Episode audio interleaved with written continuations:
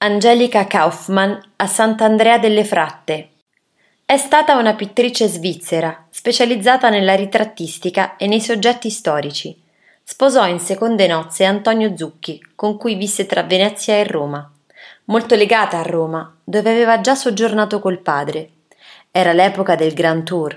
I suoi contemporanei avevano per lei molto rispetto e quando morì la seppellirono nella basilica di Sant'Andrea delle Fratte, accanto al marito.